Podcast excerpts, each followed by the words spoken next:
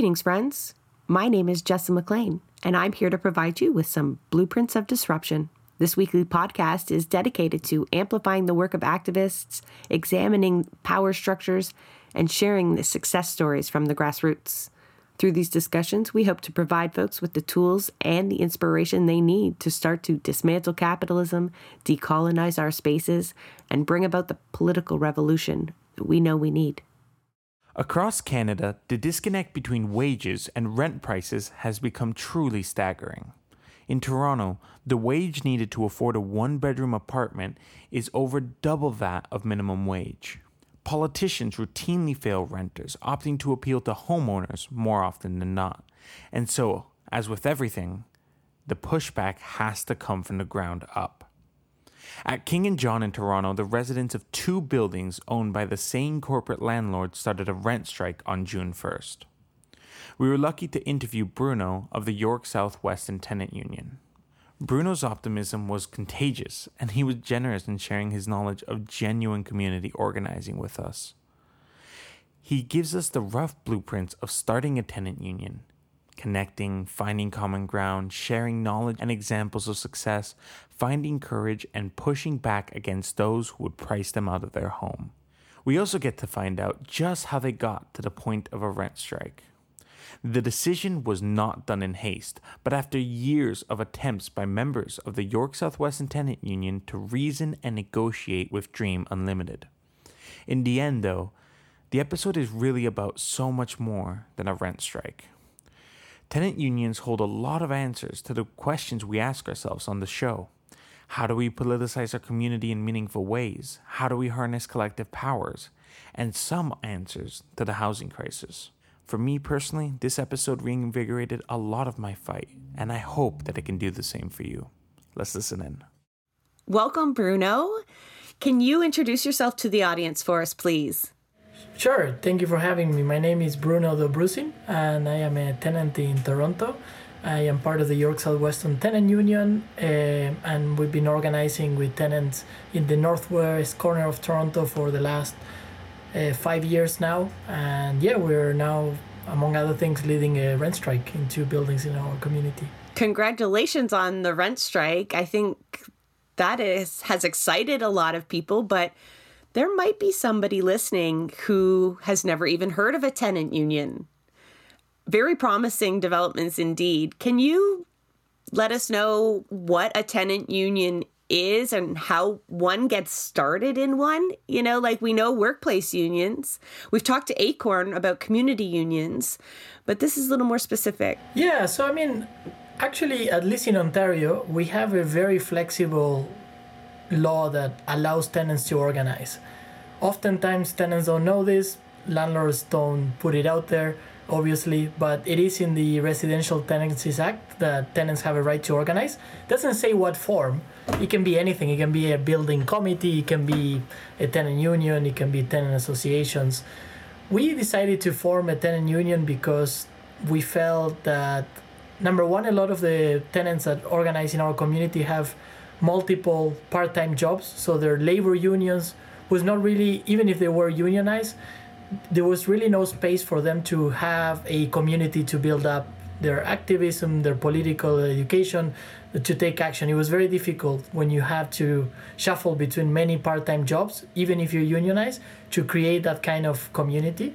Um, and we, we came to the realization that and the same for us is that it is our homes the space where we can organize so we call it a tenant union and we hope that you know one day we could have collective bargaining rights with landlords. Uh, that would be kind of a long-term goal, but uh, in many ways it can be it can take any form. Uh, tenant organizing. What's important is that you have the right and that the landlord cannot interfere. If they do, you know, you you have many tools to actually call them out, and they can get penalized for trying to. How did uh how did you get started in this organizing? How does what are like some of the first steps involved it seems, you know, living in Toronto, oftentimes in these buildings, it feels very disconnected. Like sometimes I don't know who my neighbors are. How do you go from that to organizing with your neighbors? I think it's actually much easier that part than organizing in your workplace. Um, the first task is knocking on your neighbor's doors, and then you will realize that a lot of the issues that you have are shared with your neighbors. So that's kind of the first part. That's how we started. We, you know, we had issues with our landlords, and other neighbors had issues with their landlords, and we just started knocking on our neighbors' doors and saying, "Hey, like these are issues that we're having. Did you get that notice that says X and Y? I don't understand what it says." And that kind of ballooned into many other people wanted to talk to their neighbors. The word spreading. Um, so I think task number one is to realize that you're not alone. I think that's a common feeling among many people. We started before the pandemic, but it was great that we were there during the pandemic because it helped keep people connected and organized as well.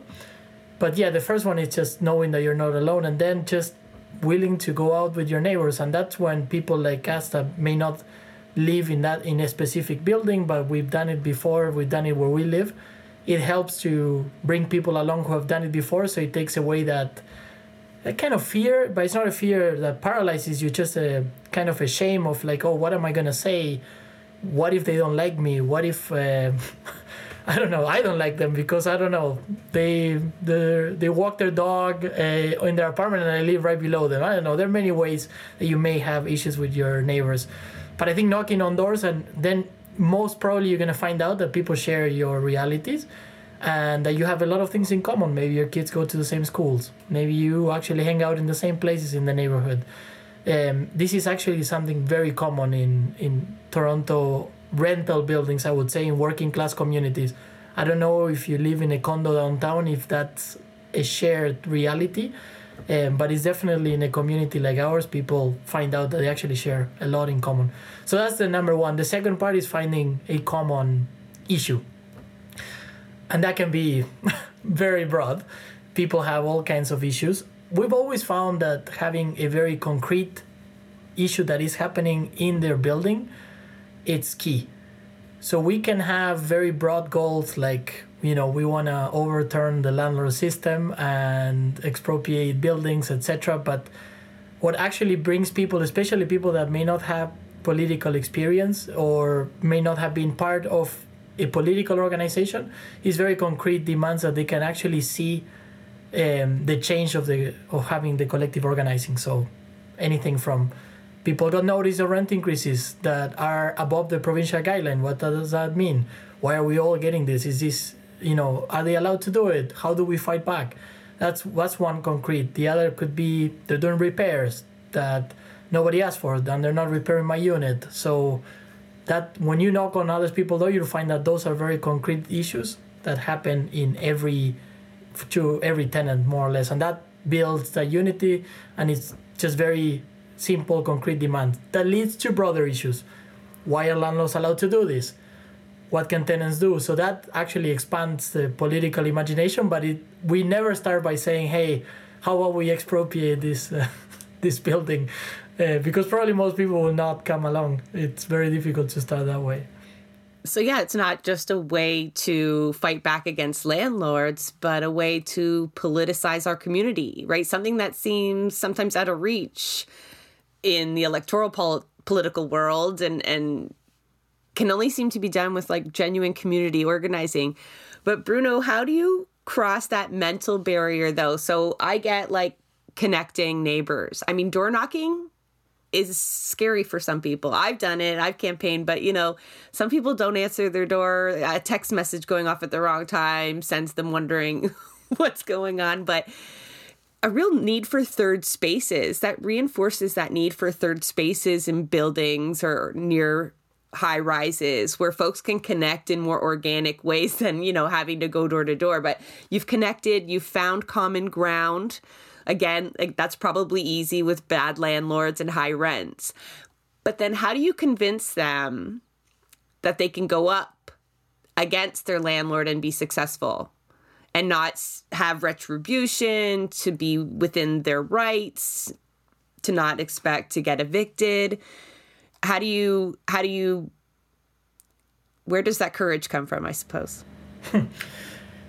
so I think it comes, you always try to grab um, an example that you built in the past. Kind of the, the issue is where, where you have the first example you can grab, and once you have that, it helps in saying, hey, your neighbors in this other building did it, and nobody got evicted.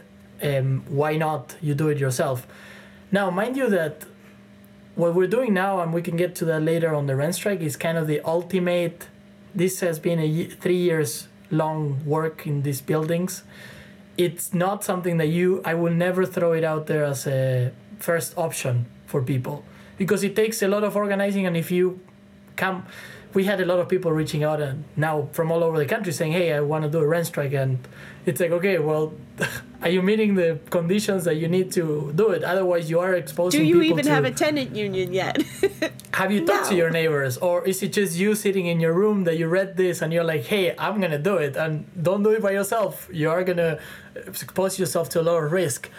Um, so I think finding good examples and starting by things that are winnable and then building up people's confidence that's i think one the second is finding just good messengers. You always have tenants in buildings that have confronted the landlord for whatever reason. It's being able to say hey we need you to bring your neighbors along because your neighbors are going through the same and they see you as a person of reference or maybe more than one. And I don't know any case we have tenant uh, organizing in uh, 13 buildings in the community. I don't know any building that doesn't have that one tenant. It's often the person that approaches us that has started already, and they are the kind of leading force that can say, "Hey, actually, you know what? Um, I don't know. I I took them to the landlord and tenant board and I beat them, and you know you can do it too." Sometimes it's like that, and sometimes it's just like uh, a small fight back. Like I don't know. They said that they were gonna come and fix this. They didn't do it, so. Um, I went to the media. It's a classic, and maybe somebody picked up an interview, something like that. Anyways, it, somebody took that courage, and now it's about building the collective space around. That. I think that's the most effective. Um, just the other thing I was gonna say that we do a lot of work to is we try to build a lot of community around this. Uh, so for us, it's very important. Number one, to identify. We don't say people are unorganized. People are organized. They're just not organized in the spaces that we think they should be, or that we as political people think that it should be. Parties, unions, or tenant unions. 99% of the people we organize here with are organized through religious organizations, for example. They go to church, they go to mosque. Um, they are very involved usually in their churches, in their mosque, and they're involved in community building. So they have that experience that for us is how do we tap into that, um, into that experience?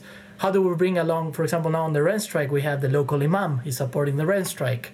Uh, stuff like that is very important because that also b- builds people's confidence to say, hey, you're already part of a collective. We're just trying to replicate that in this context, right? Um, and just the second part is having fun. Uh, so we do a lot of, we have movie nights, we have ice cream parties, block parties. Um, very often in especially municipal politics and spaces, homeowners get all the space you know homeowners do all the festivals they have the movie nights in the parks where it's only white folk who are uh, invited um, so we try to actually take up public space for tenants uh, it's very important for us so there is a santa claus parade in our neighborhood that nobody had ever had a tenant specific parade so we put together a parade with characters from frozen that For York um, South-Weston specifically? yeah, yeah, it's a parade. It's a huge local event. Uh, it's massive. Thousands of people from the neighborhood go to this parade. So first we, we approached the business association. We said, hey, we're gonna, we're gonna have a fleet too. Oh, who are you? We're a group of tenants, and we're gonna have a fleet. We want to have a tenant Santa. Um, and obviously they say, look, there's only one Santa. We don't want to confuse kids. If every fleet has their own Santa, it can be very confusing. So you can do the fleet, just don't have a tenant Santa because there's one Santa that comes at the end. It's that everybody has the same. So in our fleet, we did it around Frozen, the uh, Disney movie, um, and it was the big hit was Olaf, the character. I don't know if you've seen Frozen. Oh, yeah. Way I mean, too if many kids, you probably have. If you don't, you also probably have. And it was Olaf asking with a big sign that said, "Elsa, will you freeze my rent?" Um, so just only that That's gold. was funny, and also it allowed us to. We gave out candy with know your rights information throughout the parade, and people were laughing, taking photos. Oh, this is a. So creating that space that is fun, and also that people feel like, hey, what is this about? They're actually openly inviting me. It's funny, and it's also about my rights. Kind of a mix of those things.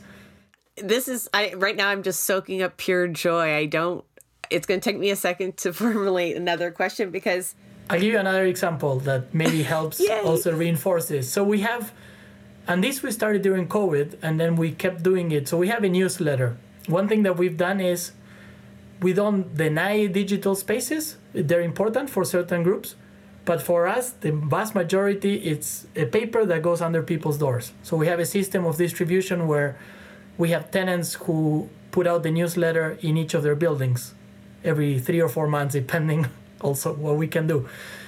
The biggest hit in the newsletter that we have is at the back we have a crossword. If you fill the cro- the crossword is based on what's in the newsletter, so you have to read the newsletter. If you fill the crossword and you send us a photo, you get a T-shirt. is it one of those York South-Weston Yeah, you get a T-shirt from York South-Weston. Let me see if I can find. Blueprints is um, going to need to make a donation so we can score some of these shirts. Sorry, let me. I'm just out for a sec. Anyways, so in this, basically, this newsletter has information. Always has something like this is what's happening. You may have heard, let's say, the government announced a rent freeze. Uh, what should you do? Stuff like that, and it also has always a social thing where we invite people to something that is just fun, um, and the crossword at the back and it always has something like around your rights like one let's say it's summer we'll, we'll talk about air conditioning can you put up your own air conditioning can the landlord charge you extra etc uh, and then the crossword will be always around that and then when people fill it they take a photo they send it to the tenant union email and they get a t-shirt. So for us it's like okay fun somebody did the crossword great. But somebody took the word to read the newsletter to do the crossword take a photo and expect a t-shirt those those become key points in those buildings for us. It's someone that we build a very strong connection with so it allows us they It's like a noble phishing scam, right? Like, if you open this I mean- email, we got you. I know if you went through the effort of filling out this crossword, I can get you to organize your building. kind of yeah it, it's i mean You got to find them I- somehow. but it's a way and all, not always you know sometimes it's just people that like doing crosswords and, And everybody shirts. loves swag um i love like every time i go to a meeting i want the t-shirt if there is one there you know so it's just the same logic This reminds me a bit of um, an idea I was thinking about recently, because I was I was walking on on the street where I live, where there's a lot of mid-rise buildings, and every single one has lawns in front of them that are just like empty grass lawns. And I I- I've been having like this urge to like try and organize some community gardens for, within my building to use that land because because the way I see it, that could feed half of the building uh, in in the space that we have, and it seems like such a waste. And so you're you're you're inspiring a little bit of uh, my fight there. Um, I wanted to ask about because in, in in the past I've heard examples of times when for example, for the simple act of organizing, without even having a rent strike, for the simple act of organizing, tenants have received threats of evictions. That happened um, in Parkdale um, at one of the buildings, and and so I know that there's a lot of different ways, not all of them legal, which landlords try to slow down this organizing to fight this. I, I was wondering what your experience is with that, and like how you help protect people from that both um le- legally i guess but also just that's scary right? And that can put a lot of brakes on something. So how do you how do you fight that? Yeah, so landlords go on all kinds of inti- intimidation. This is what I think it's sometimes funny to hear when you you get the landlord narrative in the media, as if these are innocent folks and innocent corporations that just they're housing providers. but they they go to like very large extents extents to intimidate folks and now on the rent strike it's been very intense. So we we do a few things. One is just actually normalize that you're to get intimidated because what you're doing is actually a threat to them. And try to get people prepared for it so that when they get an N4 which is the most common eviction notice because you're late on rent. That you don't freak out and that you know that N4s are most of the time bullshit that they're not they're poorly worded they you do not have to move out by the time it says um, you do not have to that it doesn't even mean that the landlord has started an eviction application. The landlord cannot evict you. It has to be an order of the landlord and tenant board. You have a right to a hearing there are many things that you can bring bring up to try to put people of, at ease on that and to prepare them especially when you're doing collective organizing. There is a big challenge that we have which is how much do we do individual cases of people who are and for us it's a challenge because our priority is to do collective organizing and there is a sequence and i think sometimes it's reinforced by a lot of organizations by a lot of political parties by that people get serviced right you go to an office you resolve your problem you go home and that's it you went to your constituency office your MPP or your MP or your councillor resolve your issue, you and then you didn't have to collectively fight back. You just want to get a resolution. You go to a local NGO for the same. Um, and I think that's a very dangerous kind of mode that is very common in Canada. I'm from Argentina, from Latin America, and I don't think that was not never in my head as a grassroots organization that there was a risk of becoming a service organization because people don't go to collective organizations to get a service. But I think it's very common here. And sometimes that's the challenge with people that they come, they expect something you resolve for them individually. They might not be willing to fight, and then when they get the threats from the landlord, they, they kind of back off. And it's a fine line for us how much of those cases we, we try to take on and to and to defend people. Uh, that being said, we had normally we make a distinction with evictions. If somebody comes and says, "Hey, I got an eviction order. The sheriff said they're coming. We are, and we've done it before, physically gonna resist the eviction from the sheriff. Um, normally, when that happens, it has happened only a few cases. The sheriff's office doesn't want to confront. It puts the landlord in a really bad place. So they, it generally needs to a negotiation, but it's very tense, and it's very tense for people. If you have kids, you know, losing your home is very different from losing your job. Both are tragic, but the home is particularly, I think, um, threatening to your stability as a as a family, as a person. Um, so yeah, I think inoculation is a big thing. It's just saying, look, the landlord will respond, but you know what? They always do this anyways, even when you don't organize. So the eviction notice is a good example. People get N4s for nothing all the time, and then they get withdrawn because when you push back and say, "Hey, this is you know this is illegal. What you're doing is they they withdraw them. We had many many cases like that. So at the same time i think it's a threat that gets old fairly quickly because people get very used to it. Um, and yeah and i think just landlords it kind of backfires if there is some kind of collective organizing if you're on your own yeah it can be it can be scary um, but that being said there's people that get it all the time and they keep going with their lives. I know you said a, a rent strike is your last resort. And most unions would say the same thing, right? It's the most disruptive and risky endeavor. But that's the reality at 33 King Street and 22 John Street. They're on strike right now. What led to that last resort? You know, what couldn't be resolved any other way? And yeah, can you tell us more about the strike in general? Because folks, you know, I think that's one of those concepts that we've talked about a lot, but it's not realized all that often. I'm seeing folks in Thorncliffe are also on strike at, since May 1st. So this is really promising to see, and it's hopefully contagious, right? So, what did it take to finally convince folks that this they needed to take this hard step? So, to give you some context, both those buildings are owned by the same company, which is called Dream Unlimited. And it's a company that claims to be socially conscious uh, landlord uh, that cares about the tenants. And I think the hi- the hypocrisy of the company has gone a long way in leading tenants to, to want to rent strike. Uh, but I, I guess the first to explain how we get there um, is that tenants in those buildings did all of the protest sequencing that you're supposed to do by the system, right?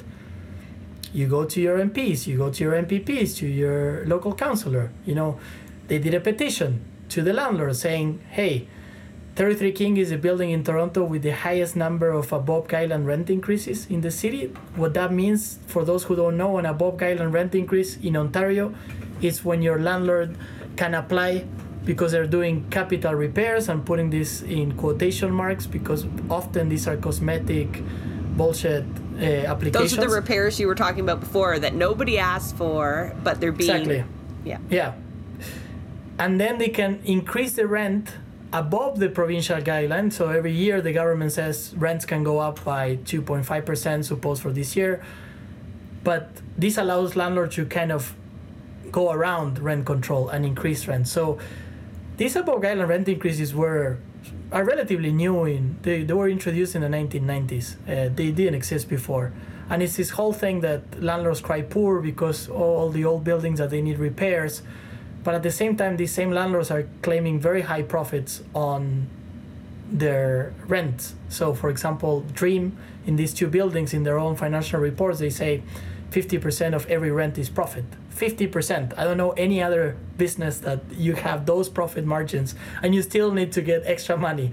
Um, so Out of when you- housing. this isn't just any product. Yeah, this is something people talk about decommodifying 50% profit margins. Makes Galen Weston look like charitable. yeah, like he should get into housing, and they are actually. President's Choice is getting into housing. Don't don't tell me Uh, that, Bruno. It is happening. Uh, so, but what? So, at 33 King, tenants have fought many years against these applications. So they had just the last ones were in 2018, 2019, and 2021. These are supposed to be like kind of once every 20 year applications that landlord make for capital repairs. They're clearly doing it every year. And the one that really pissed them off the most was 2021 when Doug Ford announced we're going to have a rent freeze in Ontario because of the pandemic. But he excluded above guideline rent increases. So people had a rent increase even though they were hearing everywhere that there was a rent freeze. Hold So- on, I just want to clarify that point. So Yeah. during a rent freeze, the only increases were the ones that were even above grade. Yes. So you could only have really big rent increases, not standard ones. Uh, correct. There is a limit on how much AGIs can go, but yes, it's normally double the, the guideline, the provincial guideline. So people were supposed to get zero, they got 3%. The provincial guideline is normally around 2 Um, on top of that, um, there is the issue that um, you saw an explosion of above guideline rent incre- applications.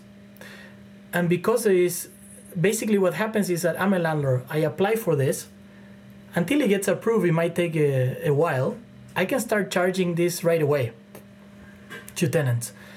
In those notices that you send to tenants, it does say like you can pay, it's an optional payment to pay the extra amount.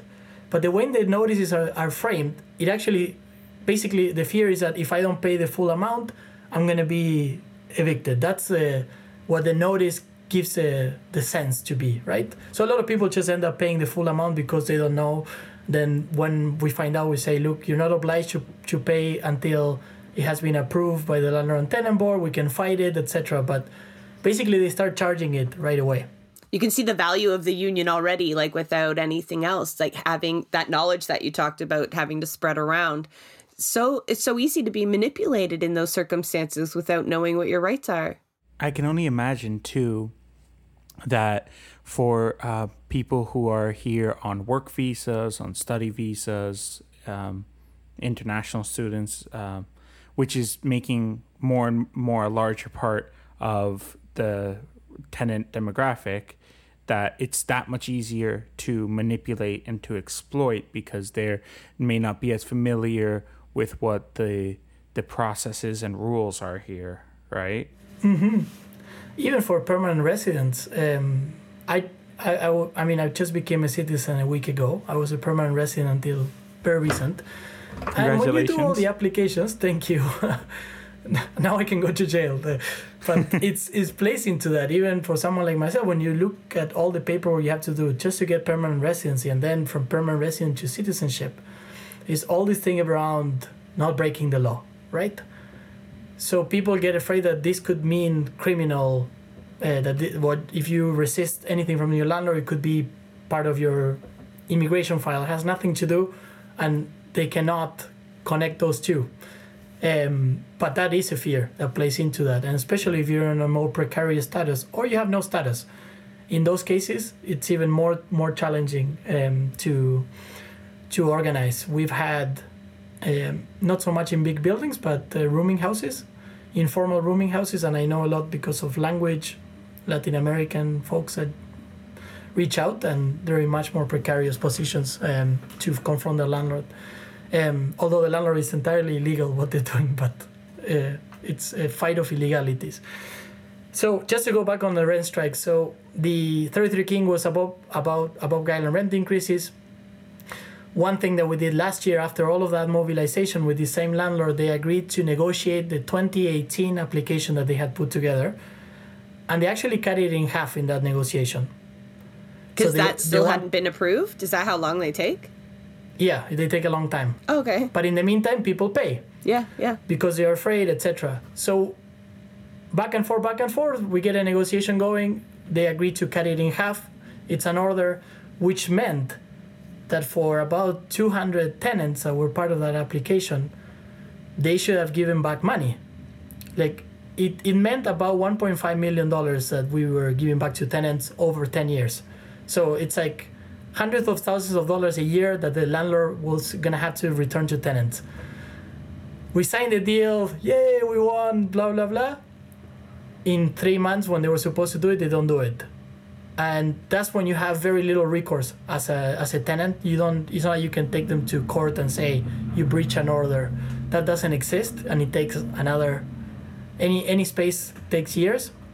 And that's what led that building to be like that's it like we did everything the system is telling us. That be polite be friendly talk to your landlord.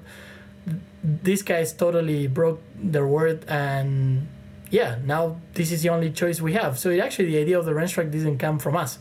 It came from tenants in the building who said well what's that's it. That's not i mean we don't even know what our rent is now because they were supposed to cut us our rent they they failed to do that so what is we're kind of in legal nebula here Yeah, you can't Um, convince those folks to go into negotiations with the landlord again. You can't. All the systems have failed them at that point. Yeah. So there was a core group of people in this building that had also it's a building with a lot of long-term tenants. People are very aware that this is the last affordable housing that exists in the city, so they're not gonna move out anytime soon, and they're not gonna give it up. Um, and also, it's people that has have built their lives in this community, so they're staying. And I think the level of frustration was so high that people started thinking about this, and then we just put the goal of like, okay, well, look, this is what a rent strike will imply. This is what it, it means. This is the numbers that we need. We can't just call a rent strike with just the hardcore people. We need to convince at least half of the building. Um, we thought about at the time half of the building was 200 units. So it's a 400 unit building, 33 King.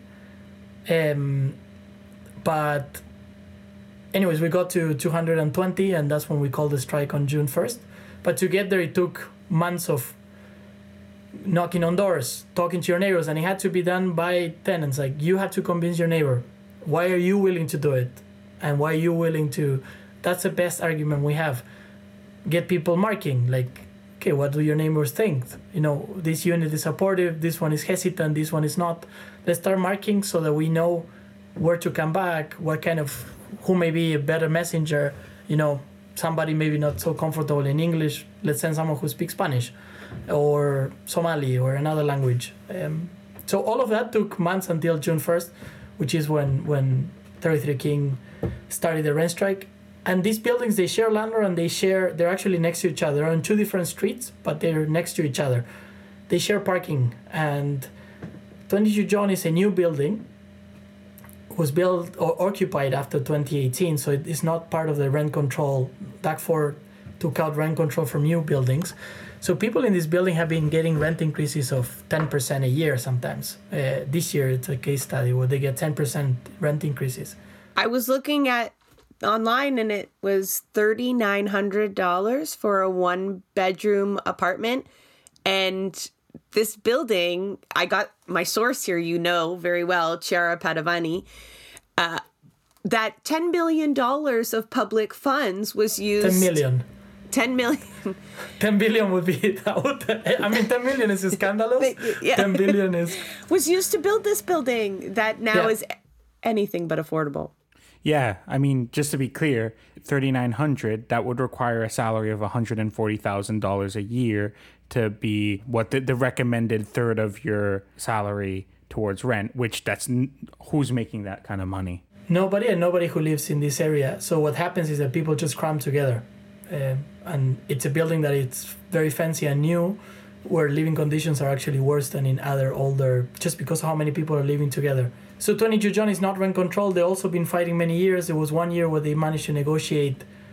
The first year people moved in, the landlord wanted 25% rent increases, and there was a collective organizing that brought it down to five, which is still high, but from 25 to five, it's like a massive victory. I'm sure that ensured a lot of people could stay. Like that's the difference Yeah, of pay, being yeah, able to afford it or not. people move out all the time because they don't know that it's not rent controlled. This is not clear to them when they rent, and then they end up getting these high increases. So when 22 John heard that 33 King was going on rent strike against the same landlord, they said, "Hey, we want to join," and that's when they joined a month later on July 1st. Um, so now it's both buildings, and it's about right now I would say it's about 300 unit between both buildings that uh, are rent strike. 22 John is like less than half occupied. It's kind of a semi-empty building because of how expensive it is and how much turnover there is. Um, and yeah, it's about probably 500 tenants altogether. If most people don't live by themselves, uh, so it's a big crowd of people to try to keep engaged and to also uh, to try to have a common message that everybody can can can be part of. I, I wanted to ask about that actually about that solidarity between buildings and have have you have but you worked with other tenant unions throughout this process. What kind of like communication is there or with other community organizations of various forms? Um, Yeah, so before, so when we started discussing, so we've been in touch with many other tenant organizations in Toronto, the FMTA, the Federation of Metro Tenant Association, um, folks from Parkdale Organize, folks from Acorn. Um, we have a policy that is fairly open. Like we wanna, we want tenants, we want to win, and our problem is landlords, not other organizations. um, so we take that position. Uh, it's not always easy, but um, that's that's how we operate. Um, so when we were discussing the rent strike, we did do a lot of like consultation with people that had done it, or the issues, or the first things that happened. You know, what do you think made a difference, etc. To try to build up that confidence, and also based on the experience from other people that had gone on rent strike. So the case of Parkdale, there is the case of Hamilton as well. So just to see what happened, um, and we're in contact with the folks in Thorncliffe because they started earlier. So a lot of the things happened earlier to them, but it's the same things that are happening here. So it's kind of good to to keep tabs on that. Um, the other part I would say is that we worked a lot to get folks on board who may not be the usual suspects to come on for supporting a rent strike. Um, Like who? and as I said before, community organizations, but unions, um, and it's been huge. Like the, the, we had very positive response from unions. Um, it helped that a lot of us are connected to the union movement, but um, it was huge to the point that yeah, we we had big unions that I don't think they've ever had done something around housing like this. Like one thing is to demand affordable housing, another thing is to come out for a rent strike. So we had Unifor, CUPE Ontario, uh, OPSEU, uh, library workers. The library workers of Toronto have been like the most solid allies we've had for years. Those now, are good allies to have.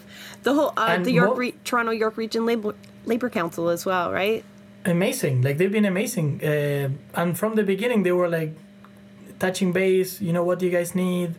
What can we do on our side? Um, so that that was a big thing um, for us to try to show also to to tenants that are going on a rent strike is a big decision that you're not alone not just your neighbors but look at all these people that it's with us. And that's why we did the rally the main goal of the rally was to show that kind of community solidarity and support. So it was a rally and barbecue, just to add the fun part.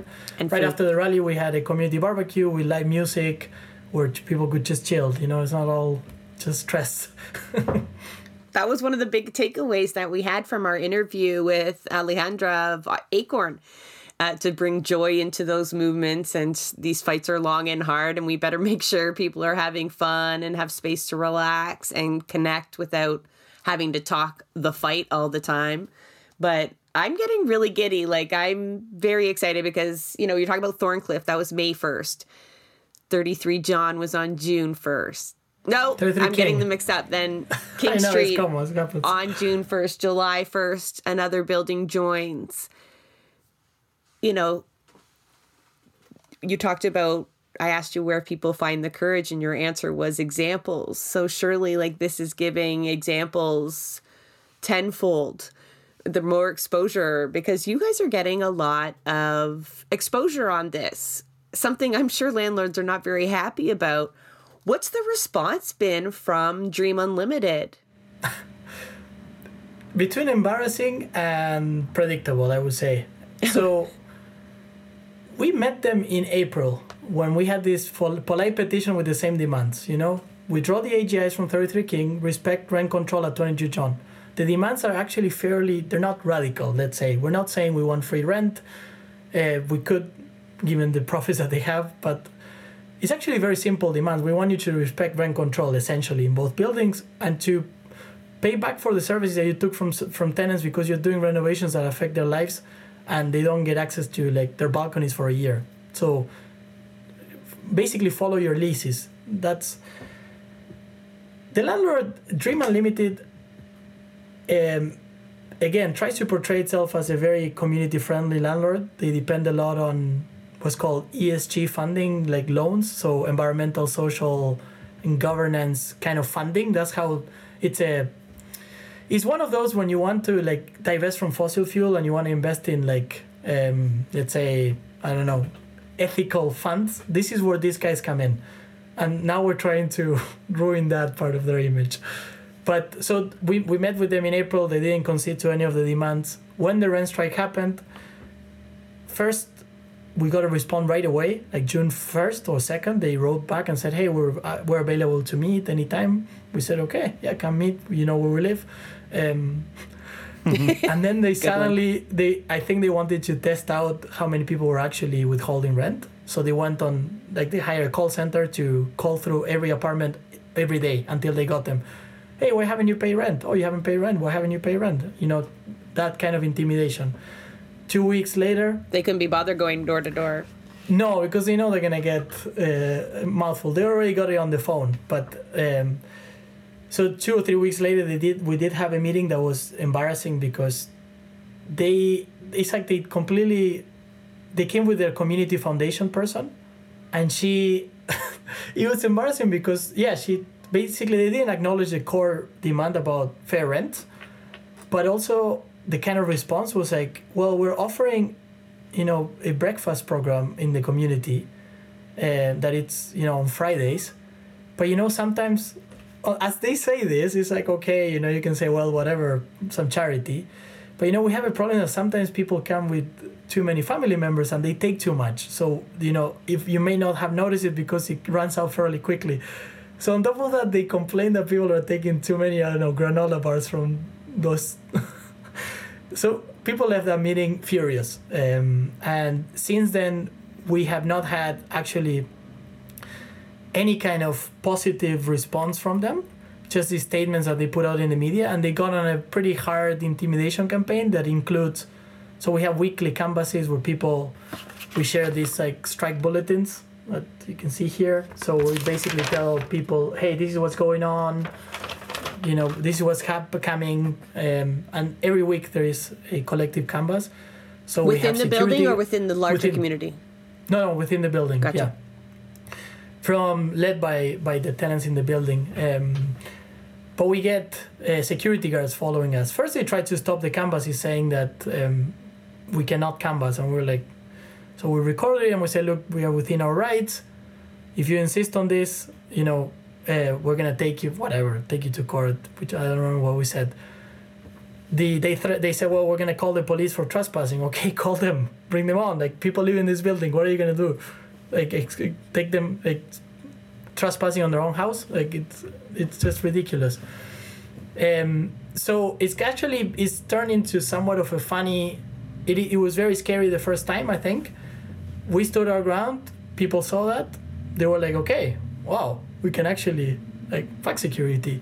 You know, it's this is all right. Let's keep going. You know, I think that really encouraged people. Um, to the point that you know after a few floors with the two or three security guards following people canvassing they become part of the conversation you know you're at the door you're like oh yeah the landlord this is what they're doing sending these guys you know and you have the security guard there just like security guards are precarious tenants probably as well who get paid minimum wage so the their empathy maybe not very obvious but it's more with the tenants than with the landlord um, but they're still doing their job as security guys. i don't want to they're not allies. I just want to say that um, they also see their precarity. Uh, but in any case, I, I think these these kind of things tend to backfire because the other thing is one day they put notices on every tenant on rent strike on their parking lot, saying you're occupying a parking lot that doesn't belong to you. If you don't remove it, we're gonna tow your car.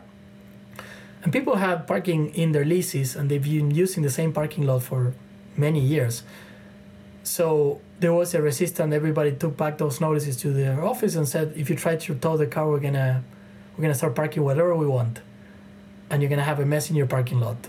And even the tenants that are not on rent strike are gonna want you to resolve this. You're not gonna have enough tow cars to move. Anyways, they didn't tow anyone's car, but basically to the intimidation we try to respond with collective responses. Don't let people on their own just go to their office or message the landlord. Just let us you know let everybody know. Let's respond collectively. How can we do it? You've emboldened like and each other, right? Not just you, Bruno, but what an emboldening process to do within the community. Just all of these stories are just proof of people pushing back in circumstances that they may not have had they not had the collective power behind them or just the examples that they've been afforded of other people being successful or at least resistant. Because those are some serious harassment techniques. Like they've learned that from Amazon and Starbucks. Like but it's it's a different it seems a little easier as a tenant cuz in that workplace you wouldn't get away with that pushback you know like well depends on the numbers. I think there's for for me like the key and we tell this to everybody is the strength in numbers. If if you have that you can push back against so many things like and in in a workplace uh, as well. Um i mean i've been i've been on strike myself in my workplace and if you have the numbers you can occupy your workplace stay there to live and try to and they can try to get you out. But if you have the vast majority of people with you it's very difficult for any kind of authority. And of course there is intimidation there's force there's many things. But i think i do think the strength in numbers is what makes a difference. Had three tenants said look we're to just park anywhere. Okay three tow cars is easy. Can you tow 60 cars at the same time? No I wanted to ask because you mentioned very early on about uh, got you questions coming from unsympathetic media. How has that response from the media been? How has that affected the organizing? Um, and and also just a response from from the general public, people who are not a part of this. Um, you know what? I think it's been overwhelmingly positive. Um, from the media, there's I think a very interesting distinction. This depends on what role people play in the media. They may be tenants themselves. Um, they might have precarious jobs, and you know they're a producer that very sympathetic to your cause. Um, so we had actually a lot of media attention, uh, and we build relationships as well with certain journalists that we know, or producers who we know are uh, are maybe not openly, but we know that they're to give us a good perspective that we can we can go on. To be honest, since the actual rent strike has started, we had a lot of media attention from all kinds of uh, sources.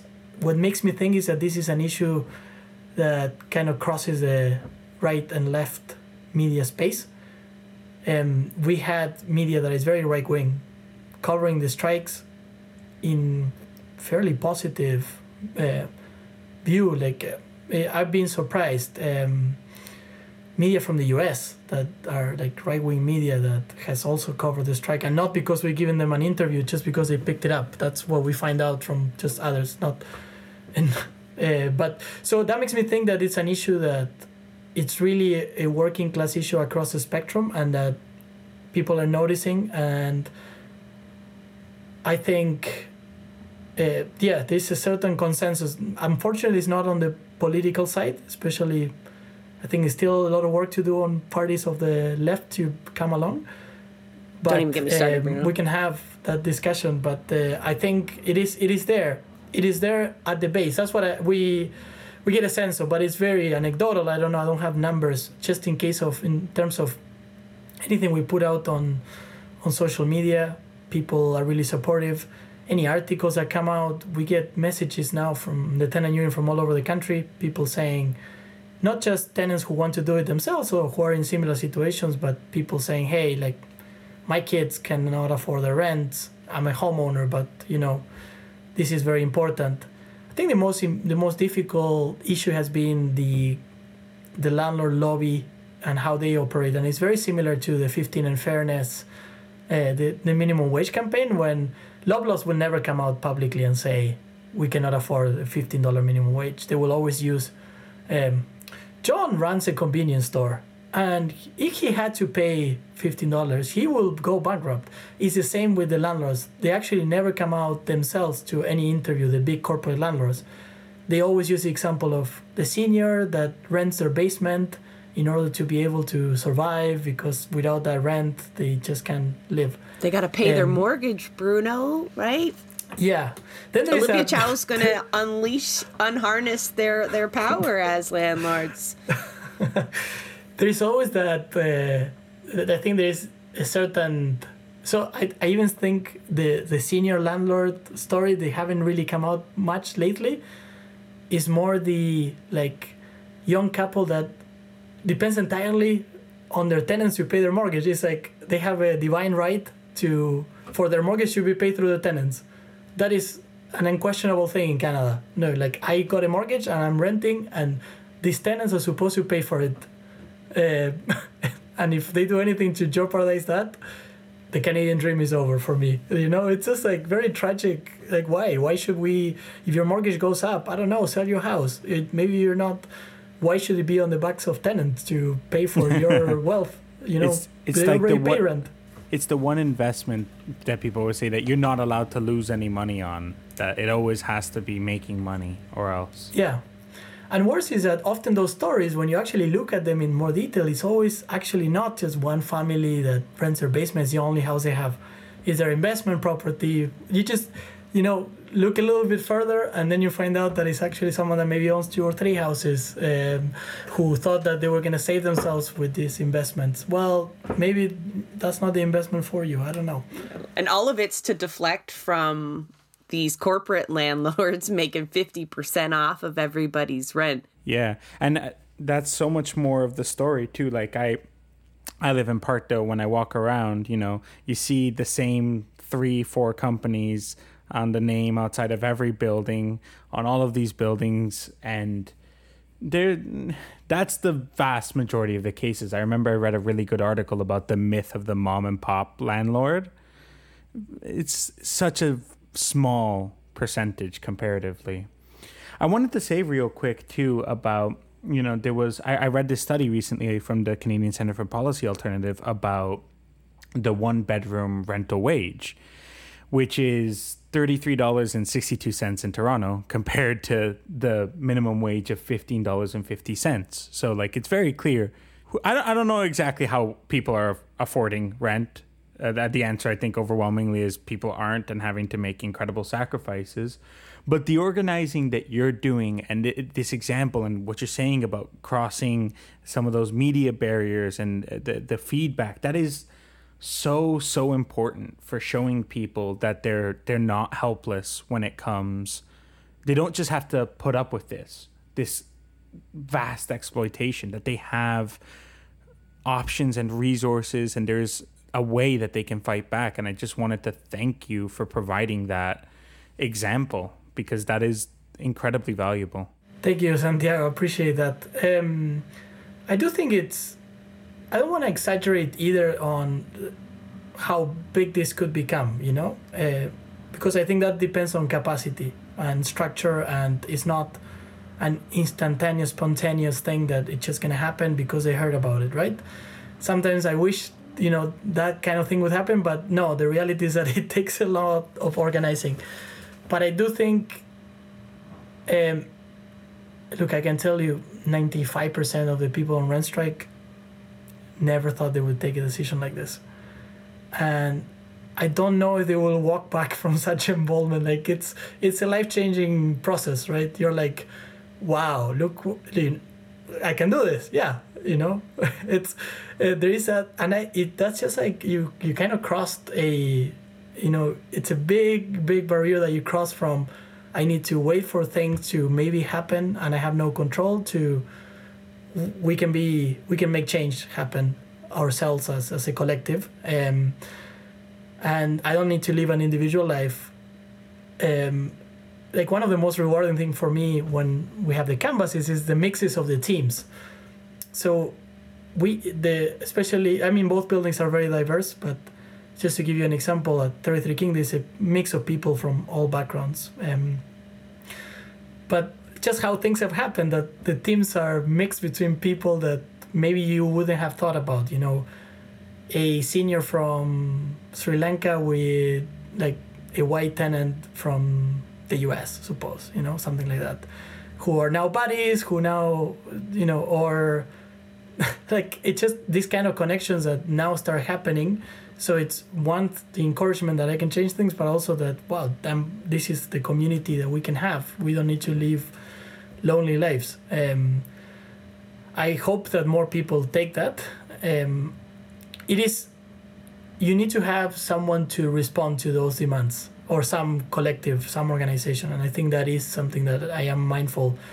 Unfortunately, we we all have day jobs and we don't have the capacity to respond in the way we would like to to every request that we've had from people saying, "Hey, how, how are you doing this? I want if, if I was to do it myself, um, what would I do? What should I start with? All of that. It would be amazing to have the time and capacity to be able to follow up because I then I do think it could it could balloon. And this is also one of the reasons why Dream is probably not caving so far. Because they are under a lot of pressure from the landlord lobby not to uh, not to concede because they they know that a lot is at stake in this. And the same with PSP investments in Thorncliffe Park. And they're probably banking that they can hold out longer than you can maintain your momentum or your capacity levels. So, how can anybody listening help you? You can help in many different ways. So, um, the first part I think is if you're willing to help us on our phone teams, or on our canvassing teams. That is amazing. Um, we have groups of tenants uh, regularly call through the building, especially checking in with people. You don't need to be an expert in organizing. It's just about how's it going? What have you heard from the landlord? So for that, we, we are always looking for, for help, for support. It's always very helpful. It can be done from the comfort of your home. if you want to come to the community, more than welcome. With canvases, we have canvases every week as well that uh, we invite people to participate. If none of these are options, uh, making a donation is always helpful. We have a strike fund at tenantunion.ca slash donate. Uh, we can share the link with the, the, with the show later. It's also important because it allows we're a grassroots organization. We don't have any core funding from anyone. We just basically print as we go what we can. uh, that's mainly what what's happening. Um, and then lastly, I would say perhaps the best way you can help us is organizing your own place. And you know, hopefully, when we win this, we can have many sessions with many people to say, this is what's happening here. You know, what is your context and how can we support you? Because I think organizing wherever you are it's perhaps the best help we could get more people going on on strikes. Just keep in mind that you need the strength in numbers. Don't do it on your own. Well here's to hoping a lot of those big huge unions who are showing solidarity can maybe you know open up their pocketbooks a bit because just as important it is for dream unlimited to set an example for their lobbyist community right for the landlords they need to win this strike folks right? Like the resources need to be pull, poured into maintaining this strike so it can set the right example for strikes to come. All that that organizing in your own building is really great too, but yeah, if you're listening and you can you can help out this strike or you can help out the strike at Thorncliffe, this is critical this is critical and i think that's why it's gained so much traction is because it's different than workplace strikes. And all the kudos to unions and i understand their importance. No one no one's going to doubt that here on the show but those are sometimes not very tangible for people right? The, the strikes that happen don't often unless you're part of them that workplace they don't often set an example for you. It's usually very workplace specific, but like everyone's had a bad landlord. Everyone is paying too much in rent, and no one really knows what to do about it. No one thinks that they can fight back other than collect, go to the laundry room, complain. Like I've gone to that stage. Most of us have and found the common ground, right? The laundry room is the organizing place. I'm telling you, I know, I've been there. So we can all relate to that, but it's just that seeing that fire lit finally um, out of the angst of all of these renters, I think is really inspiring people. It's probably worrying the right people too, which makes me even more excited. I I would I would say so. One is that I do think there is a shift in the labor movement, um, and we've noticed it. Like we I don't think when we started we thought we would get this many unions out for a rally. Um, we've also done it in a way that it's also valuable for them. We identify members. The way why we contact these certain unions is because their members are on strike in the building. That's how we did it. Um, so I think there is a shift there. I don't know how far it's to go, but there is definitely something happening there. No matter how good your collective bargaining agreement is, paying rent today it's a big issue and unless you address it the other way it's going to be you're going to have to negotiate 30% increases in order to catch up. Um, the other thing is that i this is part of the history of our struggles around the world and in canada. We had rent strikes. They've existed for many many years. Sometimes we focus too much on the early 1900 celebrations but they can happen. Those things can happen again. And i think we might be in a moment that it's it's like that where a lot of people are using the place where they org- uh, organize uh, their homes as a place where they organize uh, just because of how precarious everything else is. Um, and i'm hoping that this is going to be just an, a motivation for everyone else. Surely surely the more people that hear about this the more people you're going to see replicated i can't thank you enough bruno. This has been one of my favorite interviews because it was so uplifting I am filled with such feelings of hope after this conversation because it's not just the bad landlords, which we can all relate to, but you talked about just building community in spaces that sometimes have such difficulty doing that because of, you know, the laundry room is not that cool to hang out in. So it takes work. It takes work connecting people in apartment buildings too and, and, and other forms of living. But I can't thank you enough, the folks that you're working with, and for taking the time to then give our audience some blueprints on how to start their own tenant union. So thank you very much. Thank you, Jess and Santiago. It's, I mean, it, I've, I've heard the podcast before, so it's I feel like I'm with the stars, chatting with the stars. So very happy to to be here and to follow up this conversation anytime we can. We know we're gonna keep. I encourage everybody to follow the tenant union account on social media. Um, this we expect a lot of things happening over the next two weeks. Um, so just uh, we'll, we'll try to keep everybody posted on that. That's great, Bruno. We'll be sure to link both your donation fund, um, or your strike fund, to the show notes, as well as your socials and anything I can find that I think people should be pointed towards so they can help you out, as well as the folks at Thorncliffe. Excellent. Thank you so much. That is a wrap on another episode of Blueprints of Disruption. Thank you for joining us. Also, a very big thank you to the producer of our show, Santiago Halu Quintero. Blueprints of Disruption is an independent production operated cooperatively. You can follow us on Twitter at BP of Disruption. If you'd like to help us continue disrupting the status quo, please share our content, and if you have the means, consider becoming a patron. Not only does our support come from the progressive community, so does our content. So reach out to us and let us know what or who we should be amplifying. So until next time, keep disrupting.